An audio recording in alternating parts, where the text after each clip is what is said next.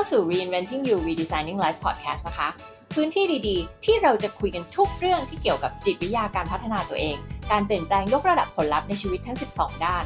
เราจะมาคุยกันเรื่องของการออกแบบชีวิต การตั้งเป้าหมาย ความสัมพันธ์ การงาน การเงิน การพัฒนา self esteem และความมั่นใจในตัวเองดำเนินรายการโดยนิดานะคะ นิดาเป็นโค้ชด้านการพัฒนาศักยภาพ เป็น Master Certified Coach นิดามี passion ที่แรงกล้ามาก ๆ ที่จะช่วยให้ทุกคนได้ค้นพบตัวเอง มีความตระหนักรู้ สามารถพัฒนาตัวเองและดึงเอาศักยภาพสูงสุดออกมาใช้สร้างชีวิตในแบบที่ต้องการได้ค่ะ ถ้าคุณคือคนหนึ่งที่ต้องการสร้างชีวิตที่ดีที่สุด และเป็นตัวเองในเวอร์ชันที่ดีที่สุด คุณมาถูกที่แล้ว ไปลุยกันค่ะ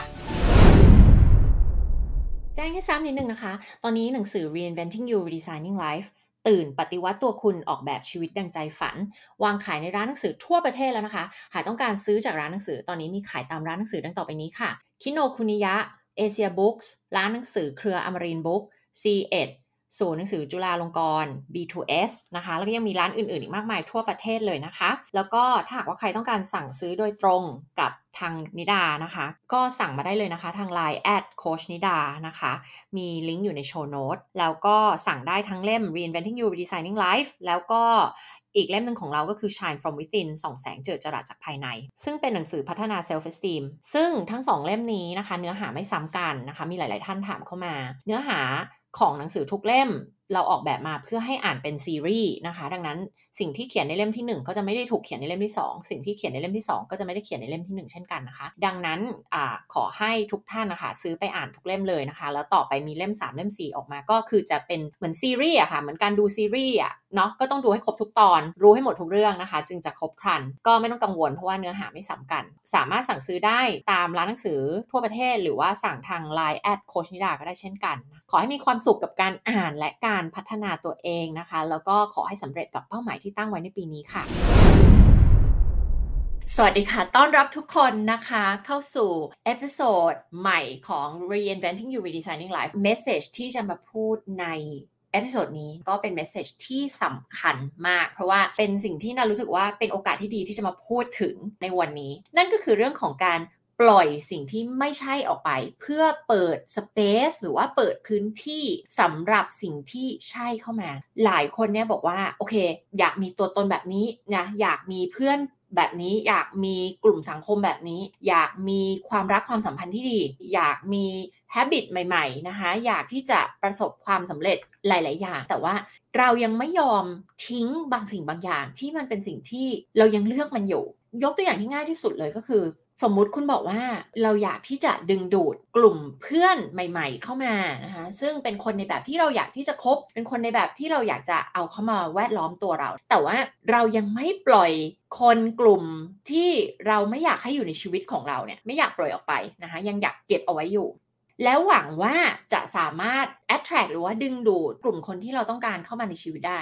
มันมีความขัดแย้งกัน เพราะว่าตราบใดที่คุณยังอยู่และแวดล้อมตัวเองกับคนที่มีคลื่นความถี่แบบหนึ่งคุณก็จะอยู่ในคลื่นความถี่เท่า ๆกันกับแบบนั้น การที่คุณอยากจะดึงคลื่นความถี่ของคุณให้สูง ยกระดับมากขึ้น มันจำเป็นที่คุณจะต้องเอาตัวเองอะไปแวดล้อมกับคนที่เป็นคลื่นความถี่แบบนั้น นั่นแปลว่าอะไร นั่นแปลว่าคุณจะอยู่ในคลื่นความถี่เดิมไม่ได้ละคุณต้องปล่อยบางสิ่งบางอย่างออกไป เคยพูดไปแล้วเรื่องของ relationship audit การที่เราจะใช้เวลาเพิ่มมากขึ้น หรือว่าใช้เวลาอยู่กับคนที่เป็นคนในแบบที่เราอยากที่จะใช้เวลากับเขาเนี่ย มันไม่ได้แปลว่าเราต้องไปเลิกคบเพื่อนเก่า ต้องไปแบบทะเลาะกับเขาหรืออะไร มันเป็นเพียงการใช้เวลา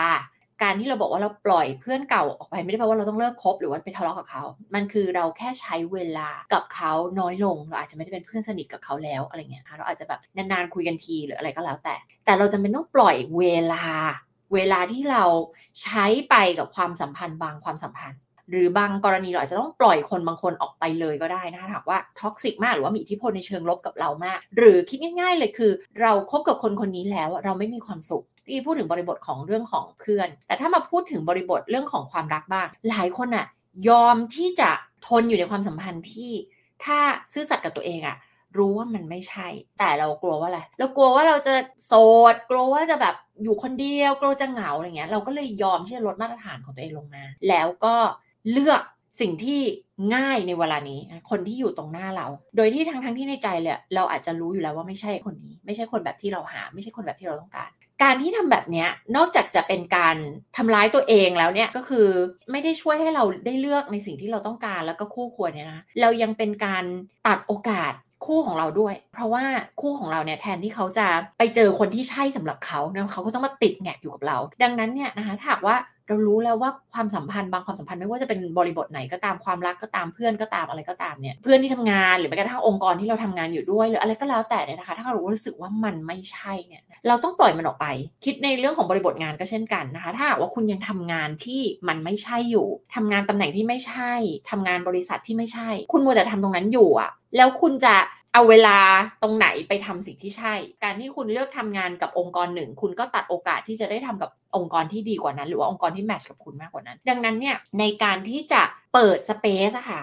ให้สิ่งที่คุณต้องการอย่างแท้จริงอะเข้ามาในชีวิต คุณจำเป็นต้องปล่อยบางสิ่งบางอย่างออกไปนะไม่ว่าสิ่งสิ่งนั้นคืออะไร ซึ่งอันนี้เป็นเรื่องที่สำคัญมากนะคะ สิ่งที่เรากำลังแบบเลือกมันอยู่อะสิ่งที่เรากำลังเลือกมันอยู่ไม่ว่าจะเป็นในเรื่องของหน้าที่การงานอาชีพ ธุรกิจ ทีมงานเพื่อนฝูง ความสัมพันธ์ งานอดิเรก การใช้เวลาของเรา ความสัมพันธ์ในเชิงของคู่รัก แล้วก็อะไรต่างๆมากมายที่ในชีวิตเราอะเราเขียนออกมาในด้านต่างๆ ที่มันประกอบกันขึ้นมานะคะในชีวิตของเรามีด้านอะไรบ้าง แล้วเราดูแต่ละด้านซิว่าตอนเนี้ยเราเลือกอะไรให้กับชีวิตตัวเองอยู่แล้วสิ่งเหล่านั้นที่คุณเลือกมาเนี่ยลองดูลิสต์ของเราเลยนะสมมติว่า 10 อย่างนี้ที่เราเลือกมาเนี่ย มันเป็นสิ่งที่เราใช่จริงๆไหมเราคิดว่าเราจำยอมที่ต้องมีสิ่งเหล่านี้อยู่ในชีวิตเรา หลายคนน่ะเลือกสิ่งเหล่านี้ให้อยู่ในชีวิตของตัวเองนะคะ แล้วก็บอกกับตัวเองว่าฉันไม่มีทางเลือก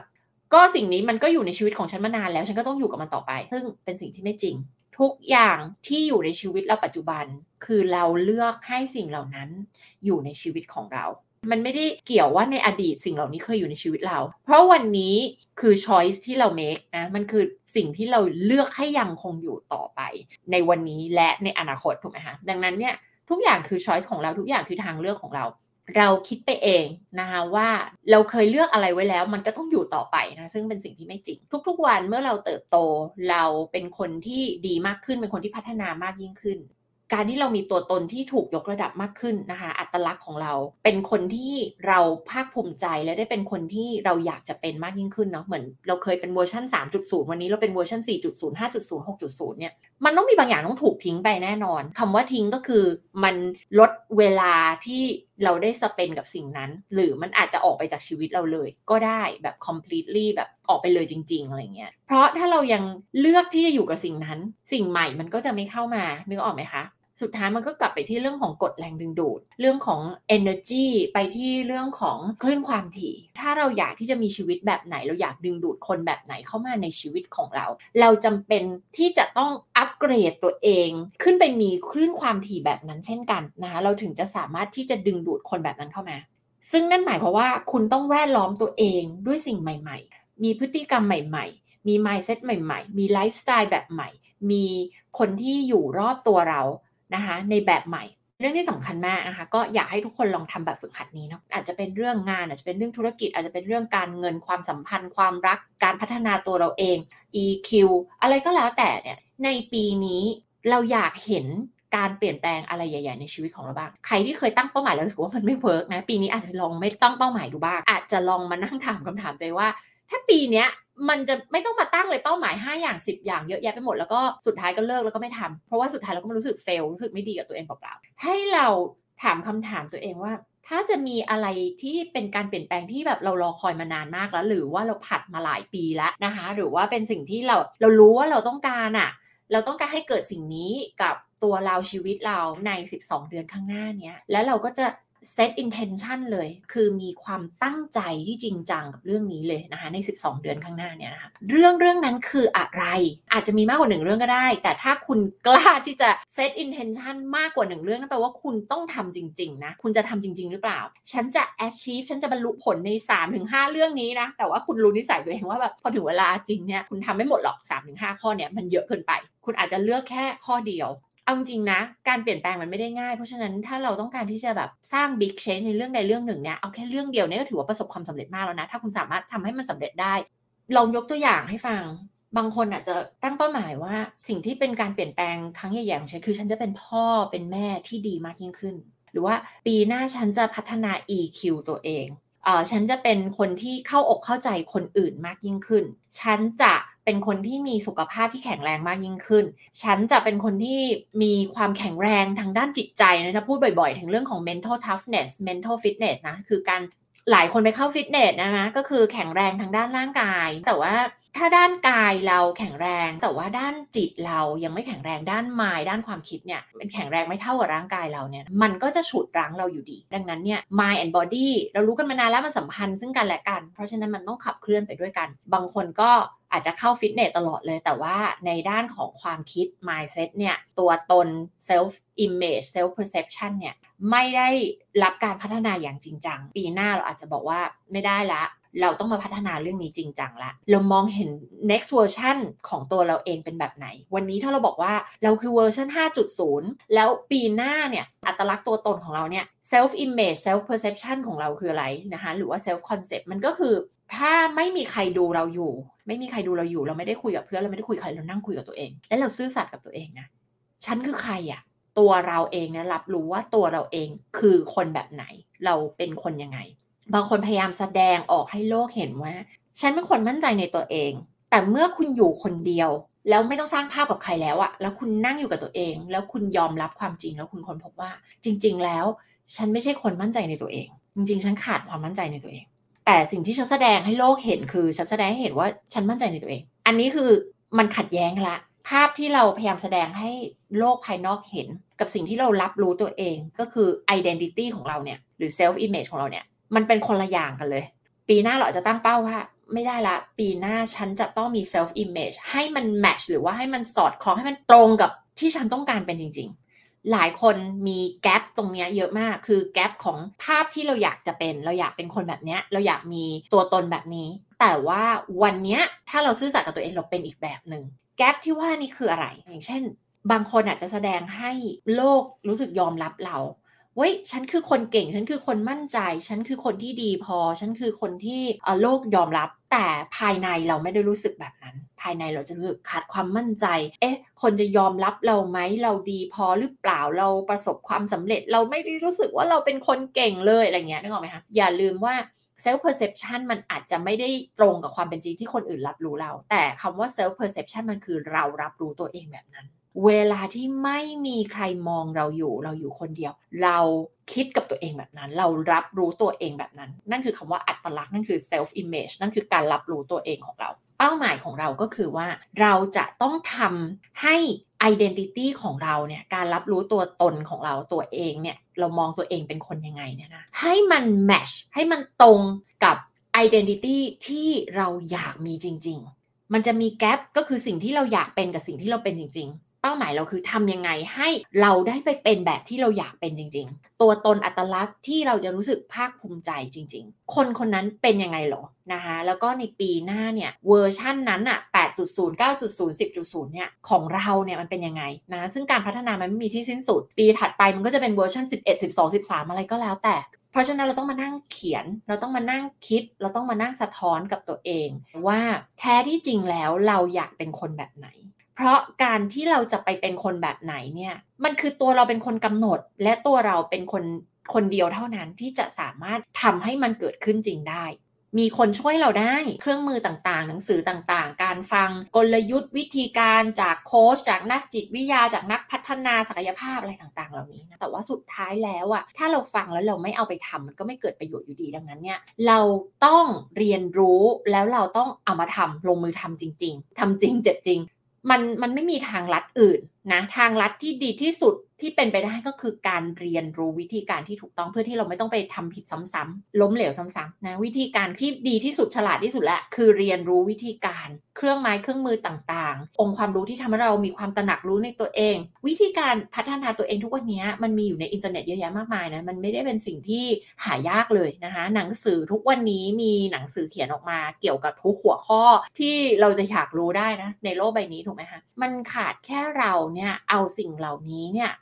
มาตกผลึกมาเรียนรู้มาลงมือทำจริง ๆ กับตัวเราเอง บอกเลยว่าถ้าเรามีความจริงจังในที่สุดเราจะเข้าใกล้ตัวตนที่เราอยากที่จะเป็นมากยิ่งขึ้น แต่จะไปถึงช้าหรือเร็วนะก็อยู่ที่หลายๆ factor อยู่ที่ตัวเราเป็นหลัก แล้วเมื่อคุณไปถึงเวอร์ชั่นนั้นแล้วนะคะ คุณก็จะอยากมีเวอร์ชันถัดไป อันนี้ไม่ได้เกี่ยวกับการไม่พอใจในตัวเองนะ อันนี้คือคุณพอใจในตัวเอง แต่ว่าแน่นอนคนเราเนี่ยจะต้องมี growth ไง เราต้องมีการเติบโต เราต้องมีการพัฒนาไปเป็น the next best version of yourself อะก็คือคุณต้องพัฒนาตัวเอง คุณจะหยุดนิ่งไม่ได้ เมื่อคุณไปถึงเวอร์ชันที่คุณรู้สึกดีแล้วอะคุณก็จะมีเวอร์ชันถัดไปว่าอะแล้วแบบในอีก 6 เดือนในอีก 1 ปีต่อจากนี้ล่ะ ฉันอยากจะมองเห็นตัวเองเป็นคนแบบไหน หลาย ๆ คนอาจจะมีเป้าหมายเรื่องนี้นะคือได้เป็นตัวเราเองในเวอร์ชันที่เราจะรู้สึกภาคภูมิใจจริง ๆ ก็ลองคิดกันดูว่าถ้าจะมีแค่หนึ่งการเปลี่ยนแปลงใหญ่ ๆ ที่เราอยากเห็นชีวิตของเราและตัวเราในปีหน้านะคะสิ่งนั้นเนี่ยคืออะไร เราได้สละบางสิ่งบางอย่างออกไปจากชีวิตเรา เพื่อเปิดสเปซเปิดพื้นที่เพื่อจะรับสิ่งนั้นน่ะการเปลี่ยนแปลงนั้นๆน่ะเข้ามาในชีวิตของเราแล้วหรือยังนะคะ หรือว่าเรายังมีบางสิ่งบางอย่างที่ยังบล็อกมันอยู่ เพราะว่าถ้ามันยังมีบางสิ่งบางอย่างเนี่ยยังบล็อกอยู่ มันไม่มีสเปซที่จะไปรับสิ่งใหม่เข้ามา เช่นคุณบอกว่า ตอนนี้อยากมีเพื่อนเพิ่มมากขึ้น หรือว่าอยากเอออยากมีคู่ชีวิตอะไรเงี้ยนะคะ แต่ว่าคุณก้มหน้าก้มตาทำงานตลอดเวลา คุณไม่มีพื้นที่ คุณไม่มีเวลา คุณไม่มี energy ที่จะไปพบเจอใครเลยอะแล้วคุณก็นั่งบ้างานอยู่ตลอดเวลาไม่เจอผู้คนทำแต่งานอย่างเดียวเลยอะไรเงี้ยนั่นก็คือการที่คุณเนี่ยไม่มีสเปซไม่มีพื้นที่ที่จะไปเปิดรับคนใหม่ ๆ เข้ามาละหรือคุณอาจจะยังแฮงเอาท์อยู่กับคนแบบ กลุ่มที่แบบคุณไม่ได้อยากจะอยู่ด้วย คุณไม่ได้อยากจะคบกับคนแบบนี้นะคะ หรือว่าคุณอาจจะเดทอยู่กับคนที่แบบไม่ใช่อะหรือว่าเสียเวลาพูดคุย ใช้เวลาไปกับคนที่ไม่ใช่ คุณก็จะไม่สามารถที่จะแบบมีพื้นที่มีสเปซมี energy ที่จะไปเปิดรับคนที่ใช่เข้ามา ซึ่งอันเนี้ยหลาย ๆ คนจะคิดว่า ไม่เป็นไรหรอก เดี๋ยวฉันคบกับคนนี้ไปก่อนนะเหมือนคบค่าเวลาไปก่อนจนกว่าเดี๋ยวฉันจะเจอคนที่ใช่ วิธีการนี้มันทำไมถึงไม่ได้ผล มันไม่ได้ผลเพราะว่า ถ้าคุณยังคบอยู่กับคนที่ไม่ใช่นะหนังสือบางเล่มเขาเรียกว่าแบบฟรอกอะ ฟรอกก็คือแบบคนที่ไม่ใช่อะนะแต่คุณมองหาเจ้าชาย คุณหาพรินซ์อยู่นะแล้วคุณก็เอาเวลาเนี่ยนะไปอยู่กับฟรอกทั้งหลายเนี่ยแล้วคุณจะไปเจอพรินซ์ได้ไง ในเมื่อคุณเอาตัวเองไปอยู่กับ energy ที่เป็นฟรอกอะเข้าใจไหมก็คือว่าคุณเอา energy เอาพลังงาน เอาตัวเองไปแวดล้อมอยู่กับคนกลุ่มที่ไม่ใช่นะคะแล้วเราก็รู้กันอยู่แล้วว่าเราจะกลายเป็นค่าเฉลี่ยของ 5 คนที่เราใช้เวลาอยู่ด้วยมากที่สุด คำพูดของคุณคุณบอกว่ากลุ่มนี้ไม่ใช่ฉันคบค่าเวลาไปอย่างนั้นเอง แต่ว่าในที่สุดคุณคือคนกลุ่มเดียวกันกับกลุ่มนี้ คุณคือค่าเฉลี่ยของคนกลุ่มนี้ ดังนั้นคุณไม่สามารถที่จะไปดึงดูดคนที่เป็นเจ้าชายหรือคนประเภทที่คุณอยากได้เข้ามาในชีวิตได้ อันนี้นับยกตัวอย่างแบบนี้เฉยๆแต่หมายว่าใช้กับทุกเพศทุกๆอายุนะจะผู้หญิงผู้ชายหรือเพศอะไรก็แล้วแต่เนี่ยนะคะ คุณกำลังอยู่ตรงนี้แต่คุณอยากจะไปดึงดูดคนอีกระดับหนึ่งอีกคลื่นความถี่เข้ามา มันไม่สามารถที่จะไปด้วยกันได้ ในการที่คุณจะไปดึงดูดคนที่อยู่ในอีกคลื่นความถี่ที่สูงมากยิ่งขึ้น คุณต้อง raise your own vibration นะ คือคลื่นความถี่ของเราต้องถูกยกระดับขึ้นด้วย นั่นแปลว่าคุณต้องสละกบเหล่านั้นทิ้งให้หมดเลย ถูกไหมถ้าคุณไม่อยากเป็นค่าเฉลี่ยของกบเหล่านั้น คุณก็ต้องทิ้งค่ะ คุณต้องสละออกไป มันไม่มีแบบ เฮ้ย เดี๋ยวฉันอยู่ตรงนี้ก่อน แล้วเดี๋ยวเจ้าชายมา ฉันก็ค่อยไปหาเจ้าชายอะไรเงี้ยคือ มันไม่สามารถทำได้หนังสือนะคะ ก็ตั้งใจทำมากๆ แล้วก็แบบใช้เวลาในการเขียนในการแก้ในการเอดิตกันมาพอสมควรเลย ต้องบอกว่าเล่มนี้ชื่อภาษาไทยของหนังสือเล่มนี้คือ ตื่นปฏิวัติตัวคุณ ออกแบบชีวิตดังใจฝัน Reinventing You Redesigning Life เป็นหนังสือพัฒนาตัวเอง ที่ไม่ได้มาแบบว่าวาดภาพสวย หรือมาพูดให้กำลังใจ ให้ดูแบบทุกสิ่งสวยงาม และการพัฒนาตัวเองเป็นเรื่องง่าย จริงๆการพัฒนาตัวเองเป็นเรื่องยากบอกความจริงให้เลยว่าเป็นเรื่องยาก แล้วก็เป็นเรื่องที่คุณต้องเผชิญหน้ากับความจริง และความจริงมันมักจะเจ็บปวดถูกไหมแต่มันเหมือนกินยาขมอะ มันเหมือนการไปออกกำลังกายอะคุณต้องเจ็บตัว คุณต้องเผชิญหน้ากับความจริง มันถึงจะเห็นผลลัพธ์ ใครที่เล่นกล้ามเล่นอะไรแล้วไปฟิตเนสแล้วกลับมาแล้วไม่เจ็บอะไม่เจ็บกล้ามเนื้อแปลว่าคุณยังไม่ได้ออกกำลังกายจริงๆนึกออกไหมแปลว่าไปเดินออกเล่นๆอะ อันนี้เหมือนกันเลยเรื่องของการพัฒนาตัวเองอะมันถึงเป็นเรื่องของการเออเล่นจริง เจ็บจริงนะ เพราะว่า ถ้าคุณไม่เผชิญหน้ากับความจริงในความจริงในที่ว่านี้คืออะไรก็คือเรื่องของ dark side ของเรา shadow side ของเราอีโก้ของเรานะสิ่งที่เราซ่อนไว้ที่เราไม่อยากบอกใคร สิ่งที่เราไม่ชอบเกี่ยวกับตัวเอง สิ่งที่เราอยากเปลี่ยนเกี่ยวกับตัวเอง สิ่งที่เรารู้สึกไม่ภาคภูมิใจเกี่ยวกับตัวเอง สิ่งที่เราแบบไม่โอเคกับมันแล้วเราอยากเปลี่ยนมันมาตั้งนานแล้วอะแต่เราก็ยังไม่ได้เปลี่ยนสักทีหนึ่งสิ่งเหล่านี้ คือสิ่งที่เราต้องเห็นความจริงให้ได้ แต่ก่อนจะเห็นความจริงก็ต้องรู้ให้ทันอีโก้ของเราก่อน ซึ่งอีโก้ของเราเนี่ยมันก็มีบทบาทในเรื่องของการใช้กลไกการป้องกันตัวเอง หรือว่า defense mechanism มาทำให้ปกป้องเราเนี่ยจากความจริง ความจริงที่เจ็บปวด ความจริงที่จะทำให้เรารู้สึกอึดอัดใจนะก็เคยพูดไปแล้วในเรื่องของอีโก้ใครที่ยังไม่ได้ฟังไปสามารถ หาฟังได้นะคะ ในอีกพอดแคสต์นึงของเราก็คือ The Expert Entrepreneur เป็นเรื่องจิตวิทยาที่ทุกคนต้องเข้าใจนะเรื่องนี้ เพราะว่ามันสำคัญจริง ๆ พอคนเรารู้ทันการทำงานของสมองเราจิตใต้สำนึกของเราเนี่ยเราก็จะรู้ทันเวลาที่เรามีความคิดมีการกระทำมีการเลือกบางสิ่งบางอย่างเข้ามาให้กับชีวิตของเราเนี่ยไม่ว่าจะเป็นอะไรก็แล้วแต่เนี่ยนะคะหรือแม้กระทั่งการเลือกการกระทำเลือกคำพูดของตัวเอง เลือกสิ่งแวดล้อมของตัวเองเนี่ย ถ้าหากว่าเรามีความตระหนักรู้ เรารู้ว่าการทำงานของสมองเรามันเป็นยังไงนะคะ เราก็สามารถที่จะเลือกสิ่งต่างๆ ให้ได้ฉลาดมากยิ่งขึ้น แล้วก็สอดคล้องกับเป้าหมายและชีวิตที่เราอยากมีได้มากยิ่งขึ้นหนังสือเล่มนี้ก็จะพูดเกี่ยวกับเรื่องของจิตวิทยาการพัฒนาตัวเอง พูดถึงว่าทำไมการเปลี่ยนแปลงมันถึงยากนะคะ แล้วถ้าเราอยากจะเปลี่ยนแปลงตัวเองมันต้องเปลี่ยนยังไงนะจะพูดถึงเรื่องของการเปลี่ยนแปลงตัวเองใน 6 ระดับที่มันไม่ใช่แค่คนเราจะเปลี่ยนผลลัพธ์ในชีวิตตัวเองและเปลี่ยนตัวตนของเราเนี่ย ไม่ใช่แค่เปลี่ยนพฤติกรรม และก็ไม่ใช่แค่เปลี่ยน mindset แต่ต้องมีการเปลี่ยน 6ระดับด้วยกันและ 6 ระดับเนี้ยก็ส่งผลซึ่งกันและกันทั้งหมด แน่นอนไม่มีอะไรที่ง่ายและเปลี่ยนได้ข้ามคืนดังนั้นเนี่ยขอให้ได้ไปอ่านเล่มนี้นะก็วันนี้มีกันบ้านหลายอย่างนะ ให้ไปทำกันเลยนะคะ อัปเดตกันสักนิดหนึ่งแบบสั้นๆ ไม่ลงรายละเอียดนะ ก็จะมีซีรีส์ของคอร์สที่เป็น MBTI ซีรีส์ออกมาหลายอันเลยทั้งสำหรับองค์กรแล้วก็เป็น Public Program ด้วยนะไม่ว่าจะเป็นเรื่องของ MBTI ที่เป็นพื้นฐานการค้นหา type ของตัวเองนะคะเพื่อการเข้าใจตัวเองเข้าใจผู้อื่นแล้วก็การพัฒนาตัวเอง จะมีเรื่องของ MBTI ที่เกี่ยวข้องกับเรื่องของ leadership development การพัฒนาภาวะผู้นำนะคะ แล้วก็เรื่องของการรับมือกับการเตรียมพร้อมสำหรับการเปลี่ยนแปลงในองค์กรทำยังไงให้เราเข้าใจในเรื่องของ type เนี่ยแล้วนำมาปรับใช้กับการสร้างการเปลี่ยนแปลงในทางบวกให้กับองค์กรของเรา MBTI ที่เกี่ยวข้องกับเรื่องของอาชีพ สายการเรียนแล้วก็ learning style นะคะอันนี้ก็จะเป็นอีกหลักสูตรหนึ่ง อันนี้ก็เหมาะกับคนที่ รู้สึกว่าเฮ้ยเราไม่รู้ว่าเราอยู่ในสายอาชีพที่เหมาะกับไทป์บุคลิกภาพของเราหรือเปล่า หรือว่าบางคนกำลังจะเลือกว่าจะเรียนอะไร หรือเรียนต่อด้านอะไร อันนี้ก็จะเป็นประโยชน์มาก แล้วก็จะมี MBTI ที่เกี่ยวกับเรื่องของการพัฒนา EQ เนาะเรื่องของ emotional intelligence การจัดการกับความเครียดของแต่ละไทป์ก็ไม่เหมือนกัน การรับมือกับความขัดแย้งของแต่ละไทป์ไม่เหมือนกันนะคะ แล้วก็เรื่องของการพัฒนาการสื่อสาร ซึ่งการที่เราพัฒนาการสื่อสารเราก็ต้องเข้าใจความแตกต่างของไทป์ก่อนนะว่า 16 ไทป์นี้ต่างกันยังไง เหมือนคน 16 ไทป์นี้พูดภาษาไม่เหมือนกันอะเราจะเข้าหาแต่ละไทป์ยังไง ตัวเราเองล่ะเป็นคนแบบไหน เราชอบให้คนเข้าหาเราแบบไหนทรีตเราแบบไหน สิ่งเหล่านี้เป็นสิ่งที่มีประโยชน์ทั้งสิ้นก็จะเป็นซีรีส์เรื่องของ MBTI โดยเฉพาะไฮไลท์คืออันสุดท้ายเนี่ยนาว่านะเรื่องของการพัฒนา emotional intelligence สำคัญมาก mental health mental fitness เนี่ยนะคะเป็นเรื่องที่ถ้าคุณพัฒนาให้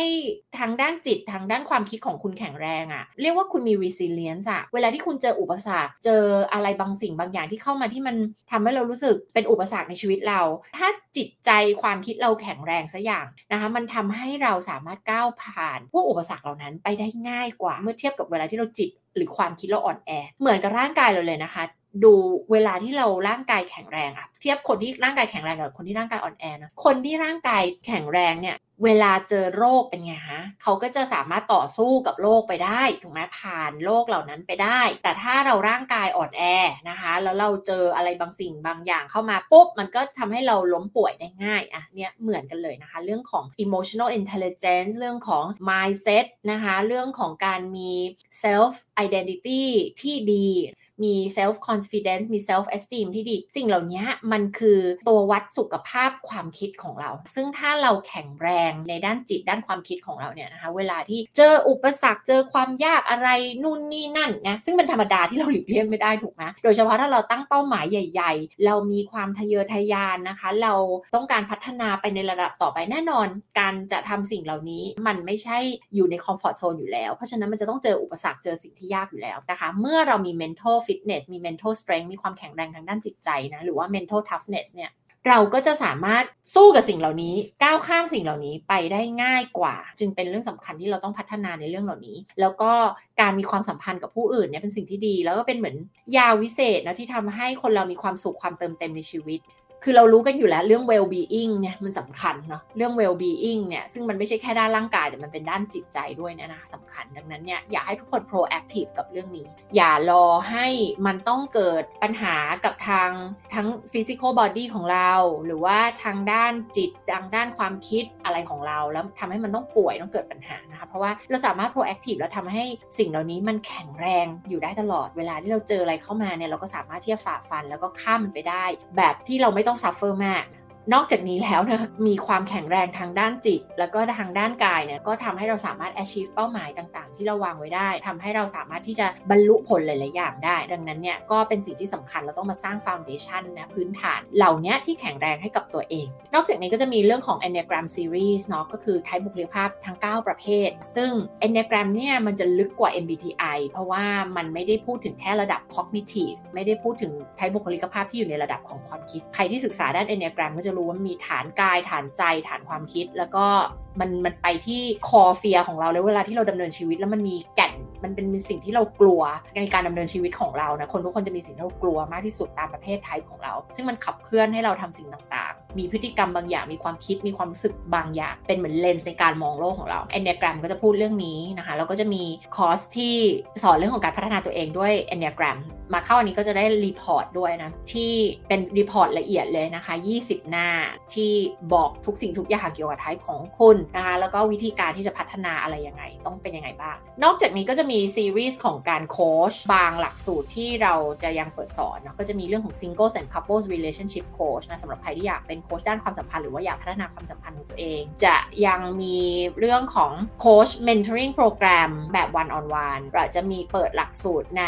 เรื่องของจิตวิทยาบางอันใหม่เพิ่ม ซึ่งตอนนี้ก็ยังไม่สามารถ confirm ได้นะคะ แต่ว่าจะมีที่เปิดก็คือ psychology for self development and coaching เนาะเป็นจิตวิทยาสำหรับคนที่ต้องทำงานกับคนนะอาชีพอะไรก็ได้ที่ทำงานกับคน ไม่ใช่เฉพาะแต่โค้ชหรือว่า counselor หรือว่าคนที่ทำแบบเป็นสายวิทยากร หรือว่าททำงานต้องทำงานกับคนไข้อย่างหมอหรืออะไรอย่างเงี้ยนะคะ จริง ๆ คือใครก็ได้นะที่ได้ทำงานกับคนก็จะได้ประโยชน์มากๆแหละ จากการเรียนเรื่องของจิตวิทยาอย่างน้อยได้เข้าใจตัวเอง ถ้าไม่ได้ไปใช้กับใครก็ได้ใช้กับตัวเองนี่แหละ ก็สำหรับใครที่สนใจเรื่องพัฒนาตัวเอง การโค้ชก็สามารถลงตัวโปรแกรมนี้ได้ นอกจากนี้ค่ะ ในซีรีส์ที่เป็น self development ซีรีส์ทั้งหมด มี self mastery มี extraordinary uh, relationship ultimate confidence ซึ่งพูดถึงเรื่องของการจัดการกับ perfectionism การติด perfect การพัฒนา self esteem อะไรเงี้ยนะคะ คือสิ่งเหล่านี้ต้องเกิดขึ้นก่อนที่จะนำไปสู่การมี self confidence แล้วก็เรื่องของ the self actualizer คือเกินกว่าคำว่าความมั่งคั่งเนี่ย มันคืออะไร มันเป็นเรื่องของการเติมเต็ม ความต้องการของมนุษย์ในระดับสูงสุดนะ ซึ่งมีคนต่ำกว่า 2%ที่สามารถารถ achieve การ fulfill ในระดับนี้ได้ แล้วเขาต้องทำยังไง ก็มาเรียนรู้กันใน The Self Actualizer แล้วก็ Business Series ก็ยังมีเหมือนเดิม ไม่ว่าจะเป็นเรื่องของ Ultra Premium Branding นะคะ เรื่องของ Premium Offer Master Class ซึ่งเดี๋ยวเราจะ offer เหมือนเดิมเป็นคอร์สออนไลน์ ชื่อว่า Luxurious Brand Expert Business นะคะ เดี๋ยวเราจะมีการขยายเพิ่มโมดูลนะคะ แล้วก็เปลี่ยนชื่อเป็น Premium Offer Master Class สำหรับใครที่ลงไว้แล้วก็ไม่ต้องมาลงเพิ่มเพราะว่าเดี๋ยวจะมีอัปโหลดเข้าไปในระบบอยู่แล้วก็สามารถเรียนเพิ่มเติมได้เลย แล้วก็ reinvent and rebrand your business สำหรับใครที่ต้องการ rebrand ธุรกิจของตัวเอง branding เก่าเริ่มเริ่มไม่ work แล้วก็มาเรียนรู้ได้ในเวิร์กช็อปนี้ แล้วก็จะมีพวก leadership development series เป็นพวก leadership โปรแกรมต่างๆ ก็ติดตามกันได้ในรายละเอียดต่างๆนะคะ แล้วก็สอบถามได้ทาง Line โค้ชนิดานะคะสำหรับทั้งองค์กรแล้วก็ทั้งใครที่สนใจแล้วก็แบบไม่ไม่ได้เป็นองค์กรแต่ว่าต้องการที่จะเข้าพวกพับบิ c โปรแกรมสามารถสอบถามเข้ามาได้ ก็มีการบ้านฝากถึงเยอะแยะมากมายเลยเนาะไม่ว่าจะเป็นเรื่องของการเปลี่ยนแปลงใหญ่ ๆ ที่คุณอยากจะเห็นเกิดขึ้นกับตัวคุณในปีหน้านะคะ แล้วก็การเขียน list ออกมาแล้วว่าตอนนี้ในด้านต่างๆของชีวิตเรายังเก็บอะไรไว้อยู่นะคะ แล้วมันมีสิ่งไหนที่ยังอยากเก็บต่อไป แล้วสิ่งไหนที่มันต้องถูกปล่อยออกไปได้แล้ว แล้วก็หนังสือเนาะใครที่ยังไม่ได้สั่งก็อย่าลืมนะคะ คุณอยากที่จะ reinvent ตัวเอง ปฏิวัติตัวเองให้เป็นคนใหม่แบบไหน ก็ไม่ว่าคุณจะพัฒนาตัวเองมาไกลแค่ไหน มันจะมี next version ที่ดีกว่าเสมอ การพัฒนาตัวเองมันต้องไม่หยุดยัง้งเราก็ต้องมา redesigning life เราอยากเห็นตัวเองแตกต่างออกไปยังไง มีอะไรที่เราอยากเห็นที่เป็นสิ่งใหม่ ๆ เข้ามาในชีวิตเราบ้าง หรือว่ามีบางอย่างอะไรที่ไม่ work แล้วเราอยากเอาออกไปบ้างอะไรเงี้ยสิ่งเหล่านี้มันมันจะมีตลอดเราต้องมานั่งทบทวน เราต้องมานั่งตกผลึกกับสิ่งเหล่านี้อยู่ตลอดเวลา สำหรับใครที่ติดตามกันมา แล้วก็ยังไม่ได้รีวิวนะไปช่วยรีวิวให้นิดนึงนะคะ5ดาวนิดนึงเพราะว่าอันนี้มันช่วยเราอย่างมากเลยนะ มันมันไม่ได้เสียเวลาเลยนะคะ ใช้เวลาแป๊บเดียวแต่ว่าบอกเลยว่าอย่างในฐานะคนทำพอดแคสต์การที่มีคนเข้ามารีวิวมันช่วยเราได้มากหนึ่งคือมันช่วยผลักดันทำให้คนเห็นพอดแคสต์เราเพิ่มมากขึ้น ในที่สุดแล้วเป้าหมายของเราในการทำพอดแคสต์เนี่ยเพื่อที่จะส่งความรู้สิ่งดีๆ เหล่านี้เนี่ย ไปให้คนให้ได้มากที่สุดนะคะ ดังนั้นเนี่ยช่วยนะนิดนึงกับเรื่องนี้นะคะ แล้วก็ใครอยากแนะนำให้ทำหัวข้ออะไรเพิ่ม หรือว่ามีคำถามอะไรก็ส่งเข้ามาได้ ขอบคุณค่ะ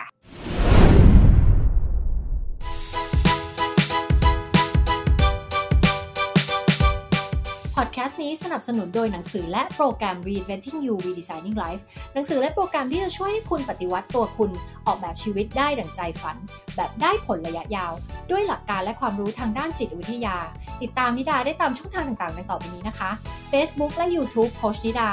Instagram นิดาเลิศ .th Clubhouse นิดาเลิศสอบถามเกี่ยวกับโปรแกรมโคชชิ่งและ mentoring ต่าง ๆ ได้ที่ Line Official at Coach นิดานะคะ มา re-invent ตัวคุณและ re-design ชีวิตกันนะคะ แล้วพบกันในเอพิโซดหน้าค่ะ